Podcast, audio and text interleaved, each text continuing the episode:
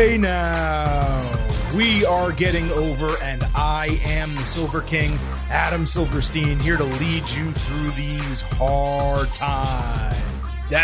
With your 2023 NXT Vengeance Day instant analysis. That's right, Getting Over is back once again, just minutes after NXT Vengeance Day went off the air, and the Silver King finished speaking with none other than the Heartbreak Kid, Shawn Michaels himself. We are here to break down everything that happened on NXT's first premium live event away from the WWE Performance Center since Stand and Deliver WrestleMania weekend last year. It was a very interesting show from start to finish. A lot of things to discuss in terms of the way things were booked, the creative, storytelling, and what's going to happen now at Stand and Deliver going forward. We're going to break all of that down for you right now, minutes after Vengeance Day went off the air on this Instant Analysis podcast.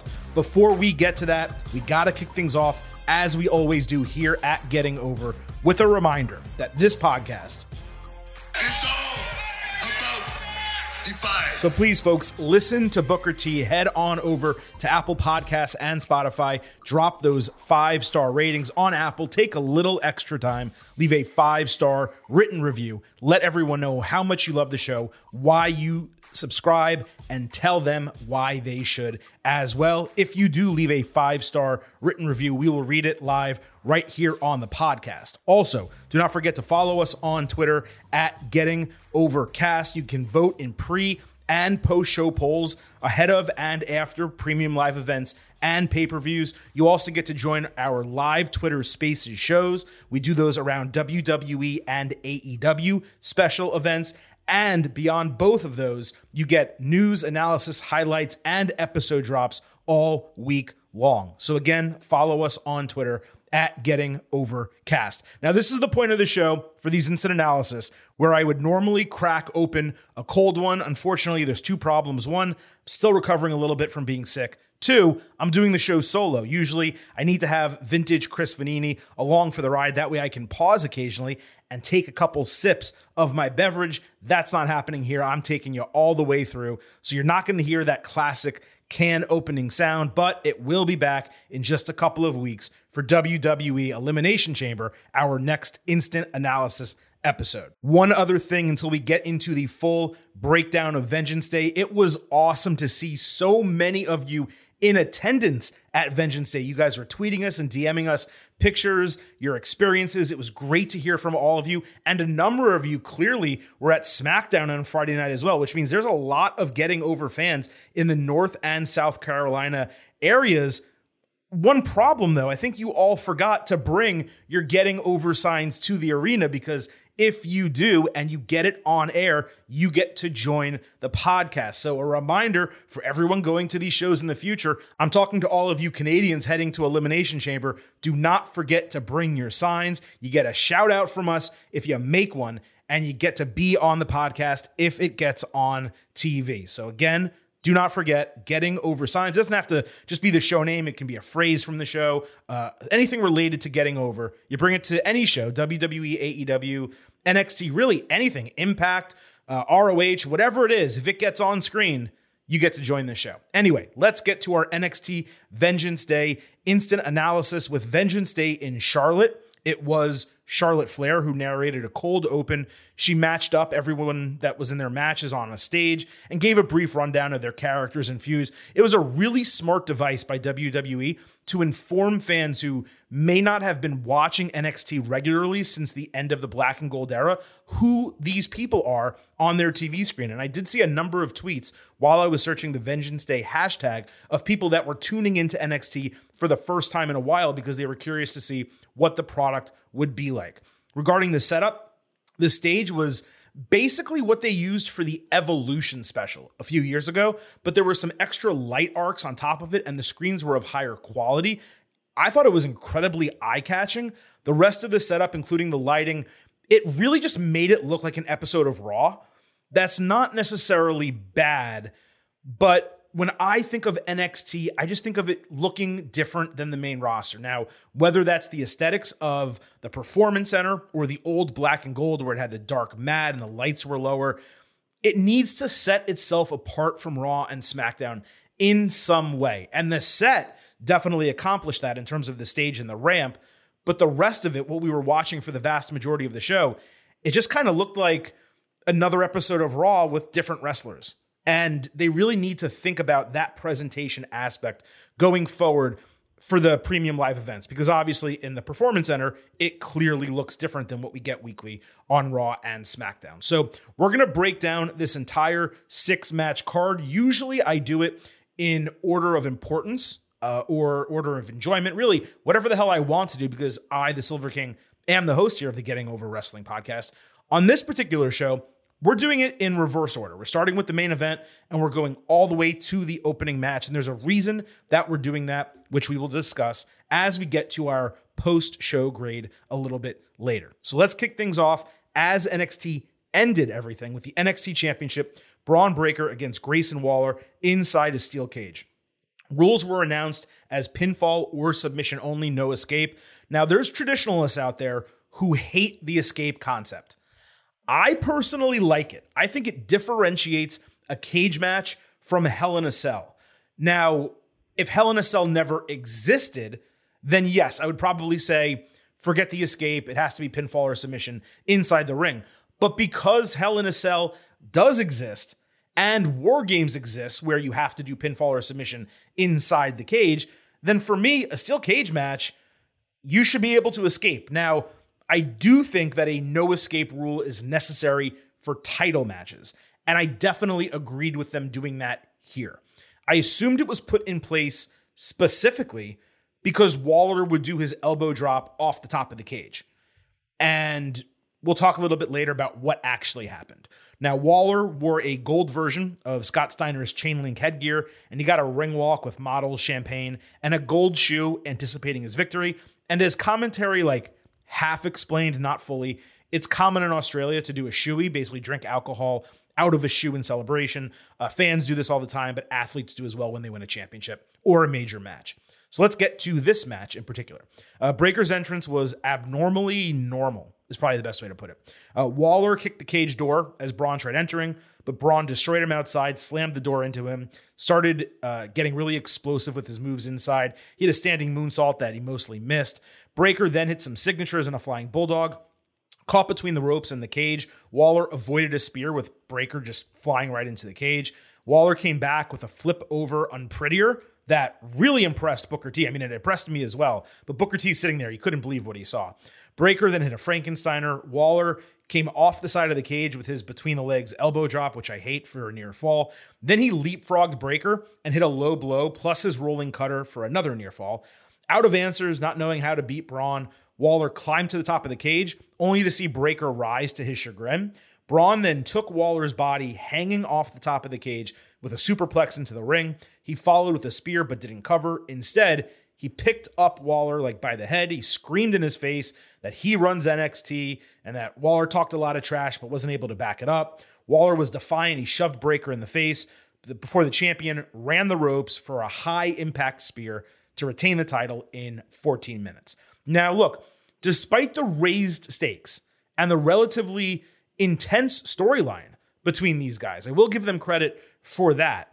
I mean, this was built into Breaker's best feud since Dolph Ziggler by a mile. Despite all that, though, the match was nothing at all to write home about.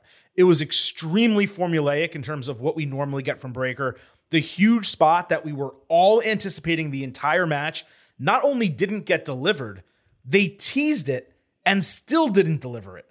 And that was Waller doing an elbow drop off the top of the cage. We know it can be done. We know it safely, obviously. We've seen it done safely. We've seen him, Waller, do plenty of crazy shit, and yet nothing. Instead, we got the superplex that we've seen a million times. We're probably going to see it again Monday night in Becky Lynch versus Bayley. There was never a single moment in this match where Bron was in legitimate danger of losing the title. There was nothing memorable about the match. And his reign, I'm afraid I've got some bad news. But I'm afraid I've got some bad news. It has become eye-rolling boring.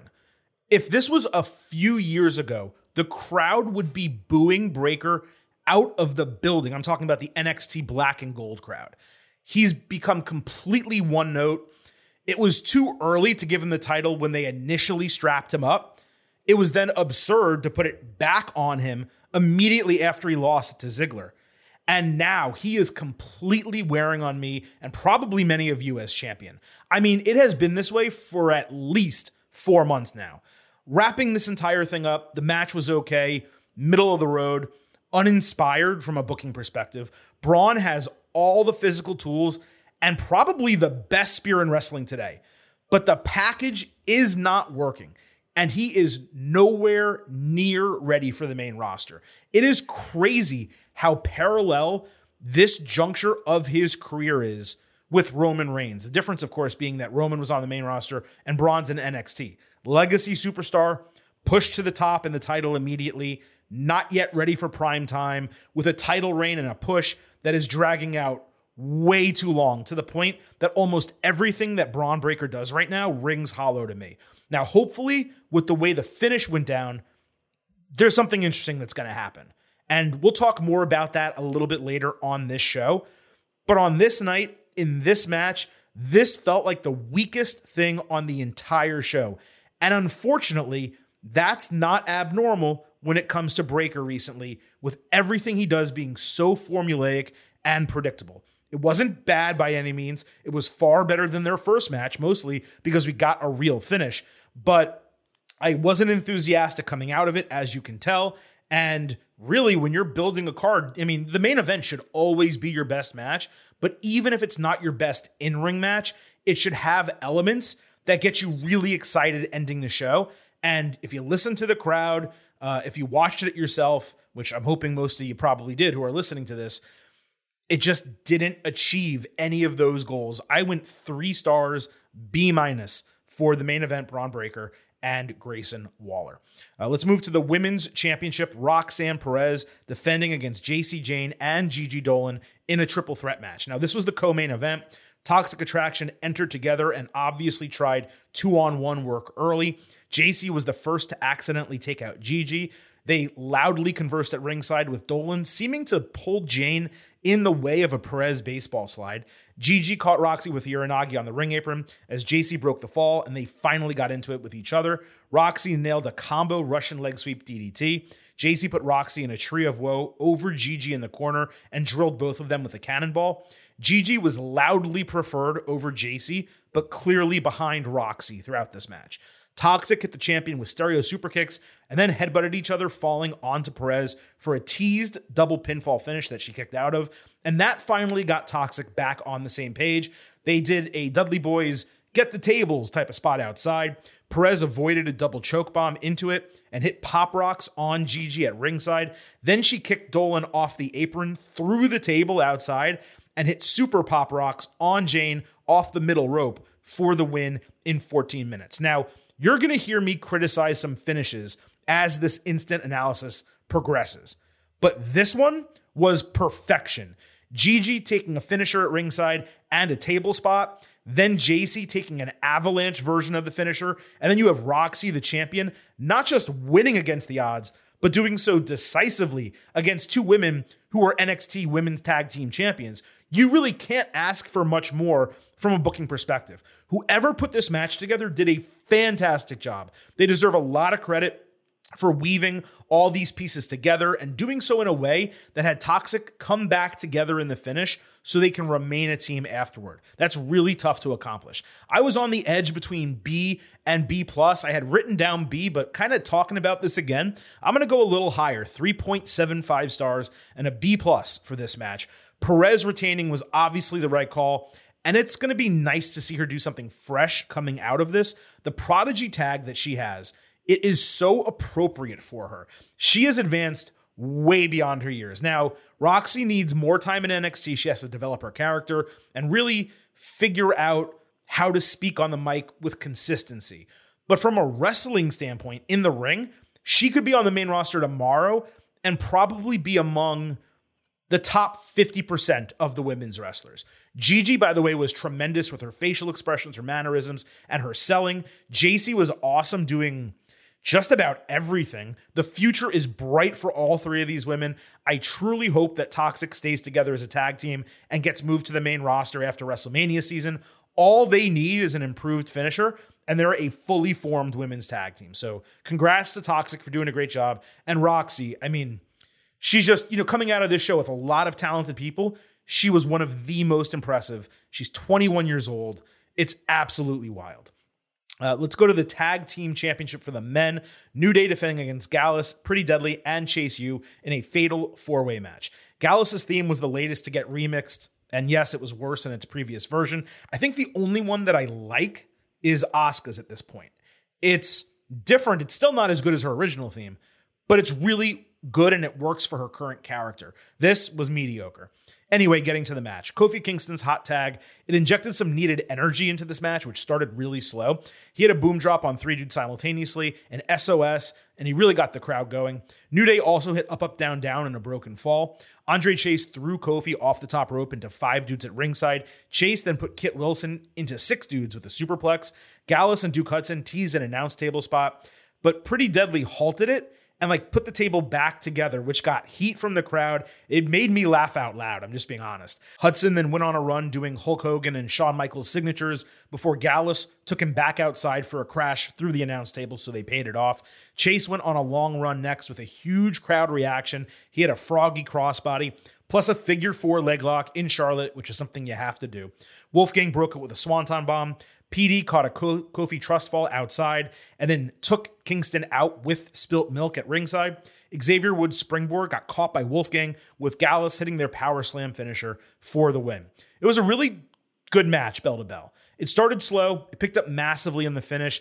It was basically a tornado match over the final 50% to 2/3 without tornado rules, which always bothers me when it's just so easy to set up those rules from the onset of the match. If you don't want to tag, then don't do a traditional tag team match. The title change was the obvious move with the right team winning, as we discussed in the Ultimate Preview. This is what we predicted, Gallus coming out on top.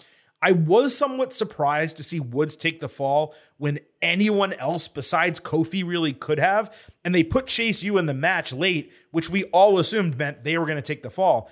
But if I had to guess, New Day probably just wanted to put over a young team directly. That's how they operate, and it's really respectful that they do things that way. I went 3.5 stars and a B for this match. Not memorable in any way, but good work from everyone involved. Gallus's finisher was botched, and it's also just another lazy finisher where one guy does a move and the other just kicks the person in the head right before the move is executed.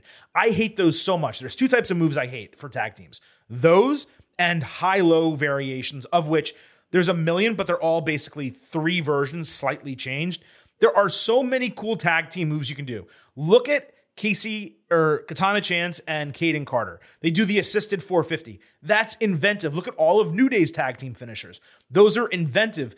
NXT, you're building up all these tag teams. You gotta work on their tag team finisher moves. I think Chase U on NXT this past Tuesday had a really cool tag team finisher. Pretty Deadly does spilt milk. That's a great tag team finisher. You gotta work on more of these for some of your teams, especially when they take championships, because this stupid power slam kick in the head, it sucks. I mean, Imperium, they have the Imperial Bomb.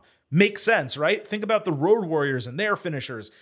So again, let's come up with some better tag team finishers. Anyway, I digress. A highlight was the crowd being all in with the Chase U gimmick.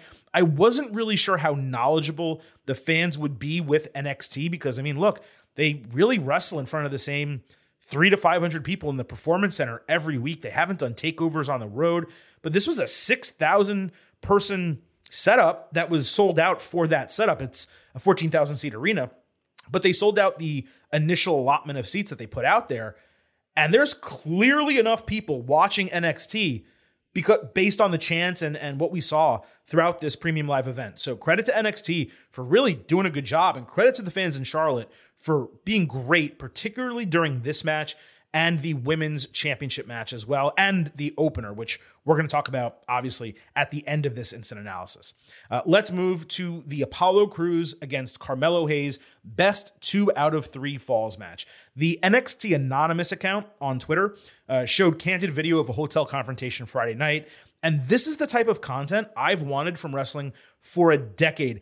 Anyone who has listened to me across all the podcasts I've been on, you know that when I am going to do a little Barry Horowitz pat while I say this, came up with the idea for the 24/7 championship before WWE introduced it, my entire idea for it was to be a social media, YouTube type of championship where WWE could alert you into, hey, this match is happening in progress at a subway, backstage, in an alley somewhere. And all of a sudden you got to watch a title be contested or a random brawl or fight or something like that.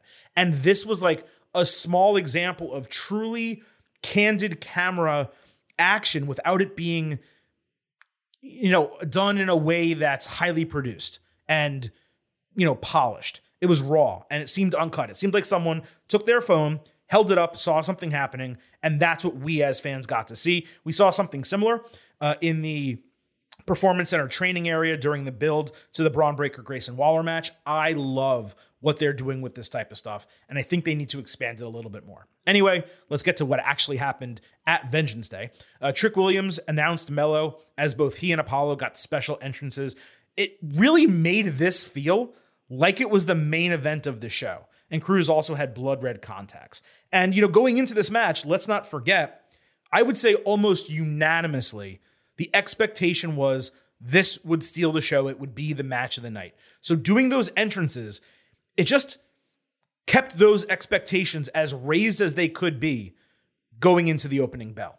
So Crews caught Hayes springing backwards for a German suplex, then hit a tuck moonsault off the apron outside and a delayed vertical suplex inside. Apollo countered an attempted springboard with a great enziguri, then superplexed Mello, twisting him off the apron inside from the second rope. Apollo kept selling an injured neck and breathing problems because he got hung up on the rope multiple times in the early part of the match. Mello hit some great counters, a twisting cutter, and a crossface, leading to a surprise submission and a 1-0 lead for Hayes after 15 minutes. Apollo came back with a couple Germans and a standing shooting star press, but Mello answered with the fadeaway leg drop. Crews then connected with a fucking Spanish fly DDT, which I know he's done before, but I forgot that he's ever done it previously. Crews got hung up on the ropes a third time, and he criticized Hayes for attempting to get a fall via countout. Mello hit a code breaker, but Apollo caught him with a pop-up Death Valley driver. Trick sneakily removed the top turnbuckle and then ran around the ring like real classic heel shit, but it backfired because Apollo put Mello into it with an Irish whip. Trick then grabbed a steel chair, but Dabba-Kato, the former Babatunde, the former Commander Aziz, ran in from the crowd to take out Trick in a return.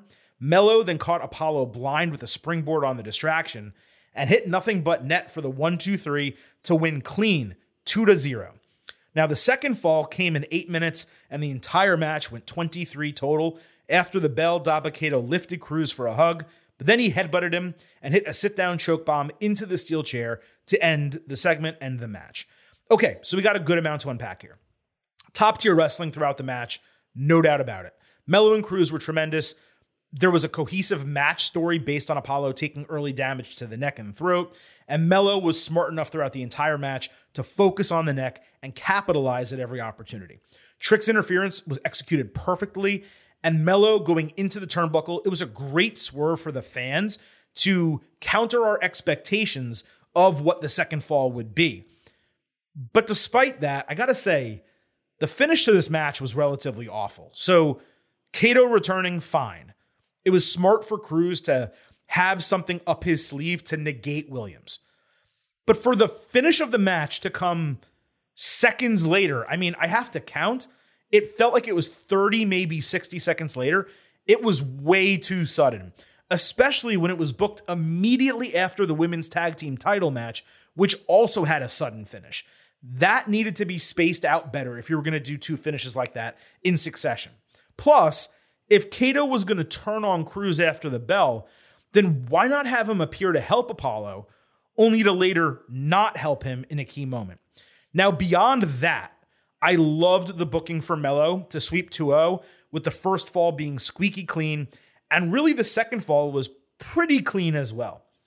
But for that to come in a 23-minute match, it was way too short. If you add 3 to 5 minutes to the end of that match, we're going way higher grade-wise. Now, I had a ceiling of 4.75 stars, A+, coming into it. I didn't think that they would possibly exceed it. But I really don't think I can get past 3.75 stars, B+. I may revise it to 4 and A- on a rewatch, because this is the one match, or one of two matches, I should say, that I'm going to watch again on this show. It just never seemed to kick into third gear. And Melo winning, which was like a crowning achievement, making him the de facto #1 contender, that should have gotten a massive pop. And instead, it got a tepid reaction. But it wasn't because the crowd didn't want Melo to win. It was just the way the finish was put together and how sudden it was. So this was good, but it wasn't great as far as, look, it fell below my expectations by a good amount.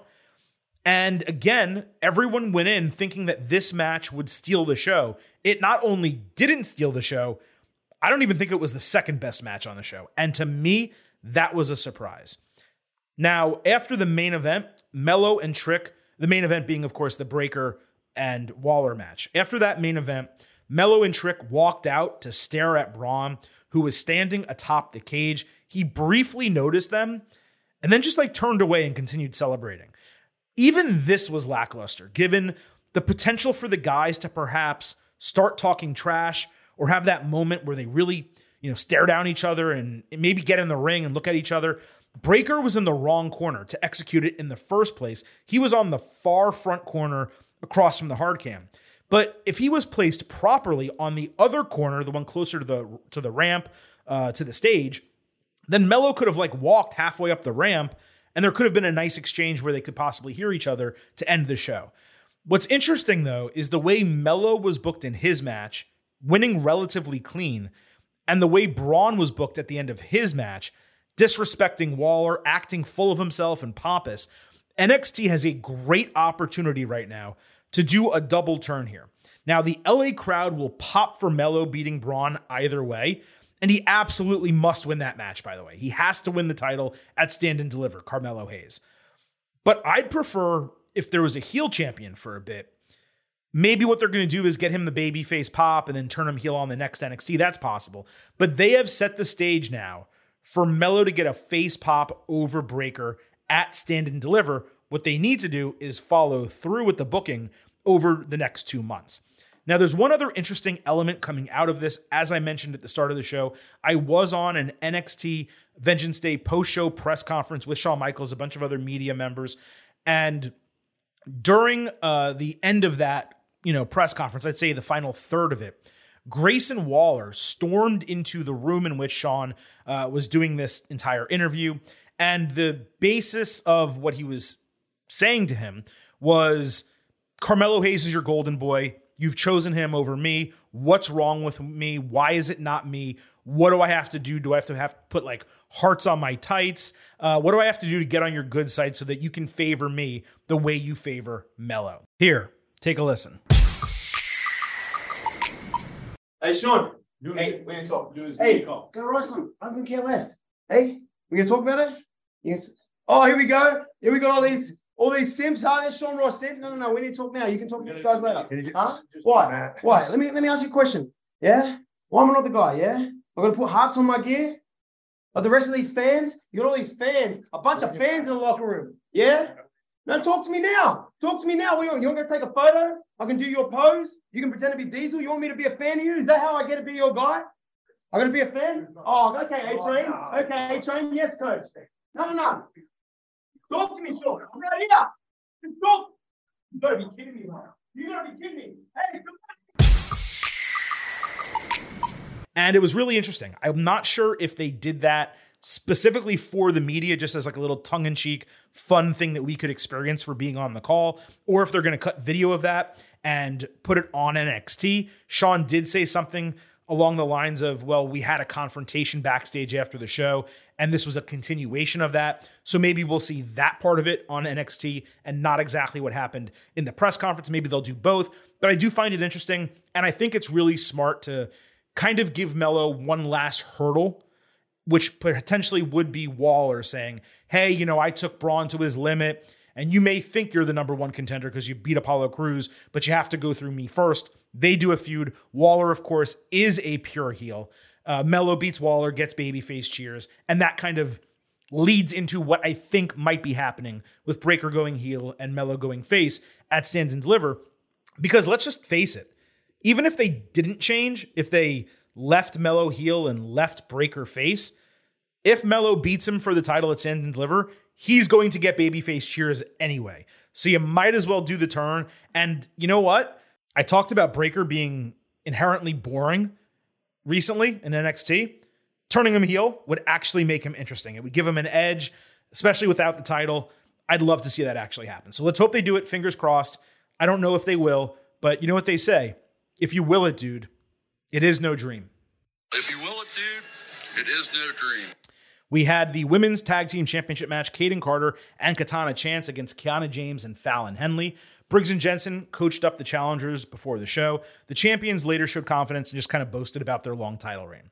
Now, the Caseys were all about the double team moves early. They executed a great assisted leapfrog splash outside, plus an off-the-back hurricanrana inside. James got knees up on an assisted Casadora moonsault. Henley hit a springboard neckbreaker, plus an assisted Falcon Arrow on Chance. Carter then took James out with a falling cutter off the apron.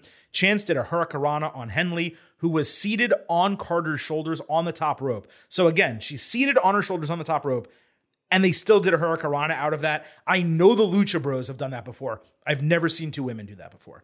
Now, that did seem to be the finishing sequence, but James halted the champion's finisher, that assisted 450, by pushing Chance off the top rope. And then as Henley kind of locked up Carter with a trap pinning combination, James held Carter's feet to the canvas as the referee counted 1, 2, 3 for a title change in 10 minutes. Later backstage, the new champions made good and began celebrating.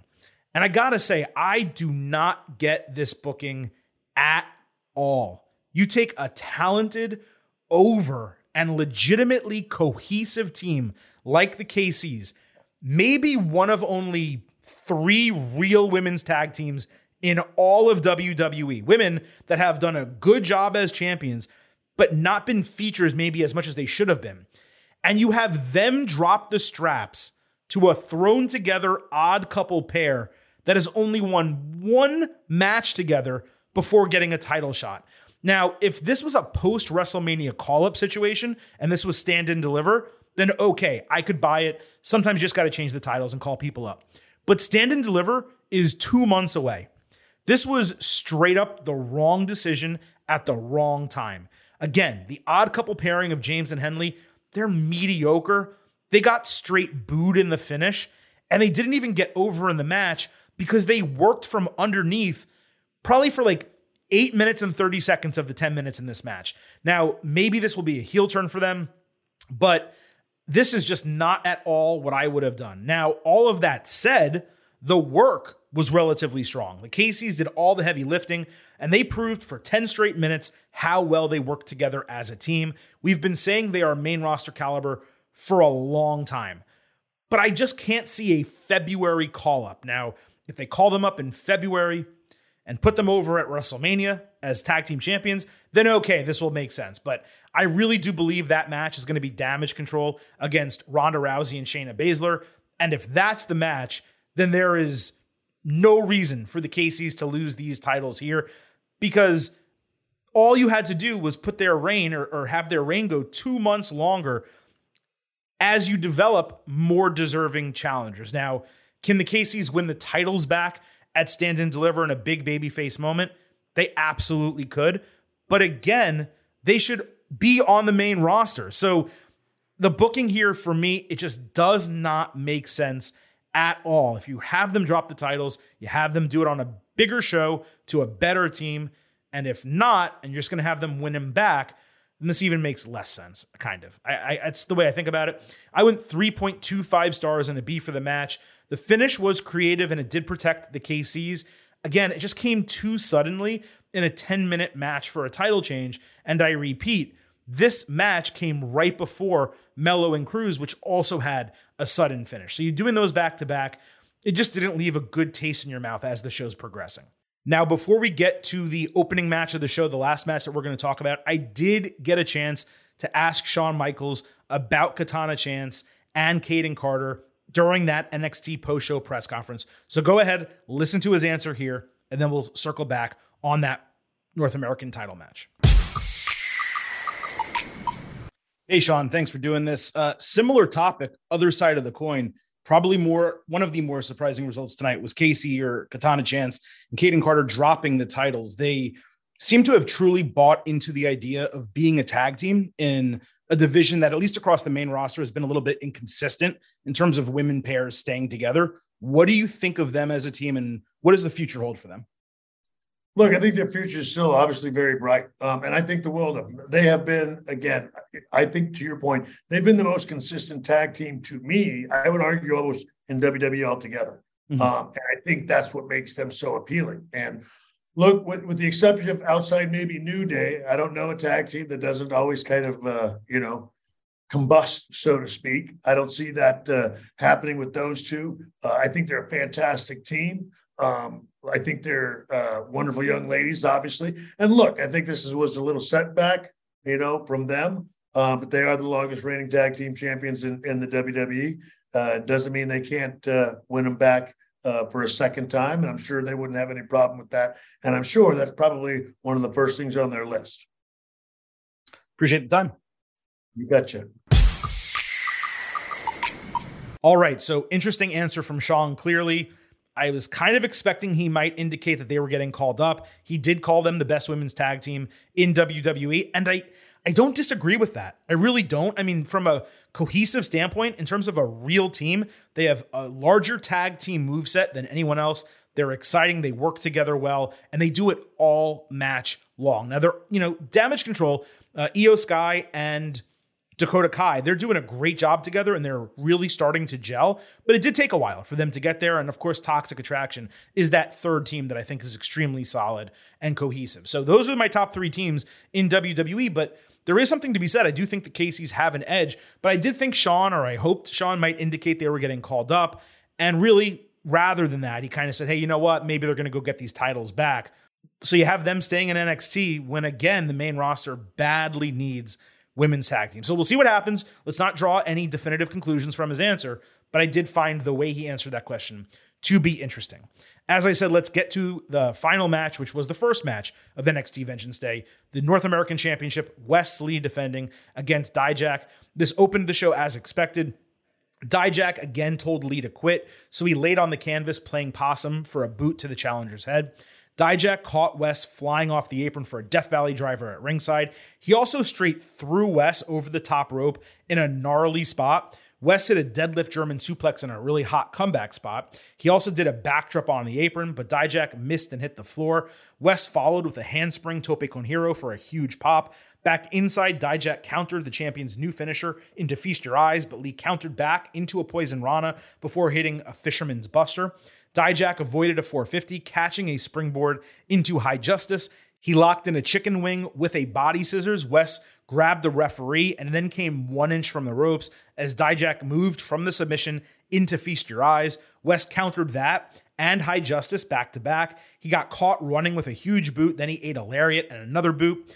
Dijak tried an avalanche powerbomb, but Wes somehow countered into a Hurricanrana and then added a corkscrew tope for a 2.99 false finish. Wes went for a tope suicida through the corner, but Dijak dodged him using his momentum and throwing him into the barricade. Then he grabbed a desk chair and trapped Wes on it with a broom. He super kicked him. He went for a top rope moonsault outside, but Tony D'Angelo and Stax pushed Wes out of the way. Dijak took them out instead, and then he got super kicked on a springboard coming back inside before Wes hit his back handspring Pele kick for the win in 17 minutes. This was one of the most surprising bangers I can remember. Not surprising in that these guys aren't immensely talented, but the feud had almost zero juice, and it was widely expected Dijak would walk out as champion. I presumed in relatively dominant fashion. His gimmick still needs a massive improvement, but Dijak made the absolute most of an opportunity to remind fans exactly why his ceiling is so damn high. Extra credit to him, by the way, because it looked like he broke the middle finger on his left hand midway through the match, but he totally powered through. And as it turns out, he actually didn't break the finger, but he dislocated it. So he was in constant pain. That thing needed to get pushed back in, and they weren't able to do it until he went backstage into Gorilla and then the trainer's room. Now, none of this praise of Dijak is to detract from Wes Lee, by the way. He showed out massively. It was a great moment for him. It was really refreshing to see a David have a completely even match with a Goliath. The finish forced me to dock this a tad. I found it unnecessary to do the whole D'Angelo and Stax thing. It actually detracted from the win a little bit, but it certainly wasn't offensive to any degree. And we do have a clear babyface turn for D'Angelo and Stax, which was needed. I went 4.25 stars and an A. I may on rewatch go 4.5 with a more full A. This felt like a classic NXT TakeOver match and a classic NXT TakeOver opener. That is really high praise, of course. Credit to Wes Lee and Dijak for putting on an absolute banger to kick off this show. So with all six matches wrapped up, it is now time to go over our final grades for NXT Vengeance Day. The pre-show, just as a reminder, we talked about this during our Ultimate Preview. I gave this show a B from my expectation grade. And then in our pre-show poll on Twitter, at Getting Overcast, you, the Getting Overheads, got to vote. 18% of you thought it would be an A, 71% said B, and 11% said C. That is a flat 3.57 B average. So you guys agreed with me completely that this would be a B premium live event.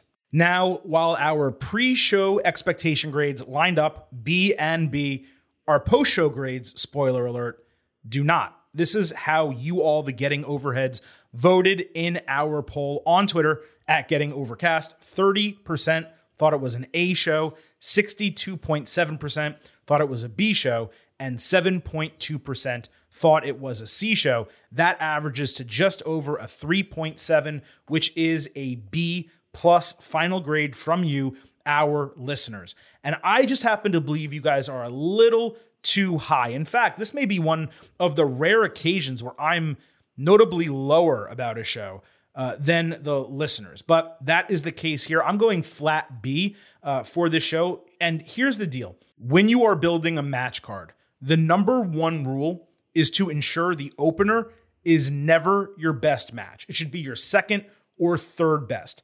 Because if the opener is your best match, as it was tonight with Wes Lee and Dijak, everything else through the rest of the show will be directly compared to it. And nothing Saturday night lived up to Wes Lee and Dijak, which means we had five matches in succession that paled in comparison to the show starter. You just can't do that. What should have happened most likely is you have the men's tag team match open the show. You put this match, the North American Championship, third to last. You do the women's match, and then, of course, the main event. And if you booked it that way, I think the entire thing would have worked a lot better, even though perhaps then the women's match would have paled more in comparison to it than otherwise. But I don't think it would. I think it would have stood up on its own. But again, the best match by far, the only match that I straight up gave an A right off the bat, was the first match of the show. And then as you go down from there, just kind of recapping, women's tag team, I went 3-2-5. The Mello and Crews match that I thought was going to be an A match, again, I went 3.75 B plus for that. You move over to the tag team match, that was a flat B, 3.5. The women's match, the triple threat, 3.75 B plus, and then the main event, 3 stars B minus, I had as my worst match on the entire show. When your card is being built that way, and that's the way it transpires, it's very difficult to go better than a flat B, which, by the way, is a really good grade. This was a good show. I was super entertained for the better part of 3 hours. But looking back on it, hey, let's be honest. Mello and Crews underwhelmed compared to expectation. And the main event, even if you don't think it was the quote unquote worst match on the card, and I don't mean worse in that it was bad, you can't say it was one of the two or three best. And that's really what it should be. And then beyond that, look, WWE signed Dragon Lee, yet they didn't show him in the crowd. There were no exciting or surprise moments, which one would expect for the first show away from Orlando in 10 months with 6,000 people in Charlotte. The Dabba-Kato return was a shrug. The D'Angelo and Stax interference was a big whatever. There was just nothing to really sink your teeth into and say, I need to watch that again, with the exception of the opener. So that is why the Silver King is landing at a B for the post-show grade. You all are at a B+. You enjoyed it a little bit more than I, but again, really solid effort from start to finish for NXT, and it does set the stage for what should be a really exciting Stand and Deliver show, WrestleMania weekend. I don't know if it's Saturday or Sunday. I know they flashed it on the screen. I didn't see it, but it's going to be a 1 p.m. start. That was notably difficult last year. It wasn't attended very well. Maybe they'll be able to build off of this, the momentum from having 6,000 people in Charlotte watching the show, great crowd. Maybe they'll be able to build on this and get really good attendance for Stand and Deliver. The storylines need to be A+ on the way in. And again, very interested to see what they do with Bron Breakker and Carmelo Hayes building that match for the show. But I'll tell you right now, if they even think about making it a triple threat with Grayson Waller and they don't let Breakker take the fall and Melo pins Waller, that is going to be the match could be amazing. It's going to be a massive disappointment. Breakker needs to lose. Melo needs to win. And you know what? It probably should happen squeaky clean as well. So look, that is the final thought from NXT Vengeance Day, this instant analysis episode of the Getting Over Wrestling podcast. I appreciate all of you joining us once again for this special show. On the way out, allow me to remind you once more that the Getting Over Wrestling podcast is so head on over to Apple Podcasts and Spotify. Leave that 5-star rating on Apple. Leave a 5-star written review. If you do, we will read it live right here on the show. Also, do not forget to follow us on Twitter at Getting Overcast so you can vote in these pre- and post-show polls. You get news, analysis, highlights, and episode drops. Every time we publish a new show, you find out first if you follow us on Twitter at Getting Overcast. Thanks once again to all of you for listening to this edition of Getting Over. It is time for the Silver King to sign off and leave you with just 3 final words. Bye for now.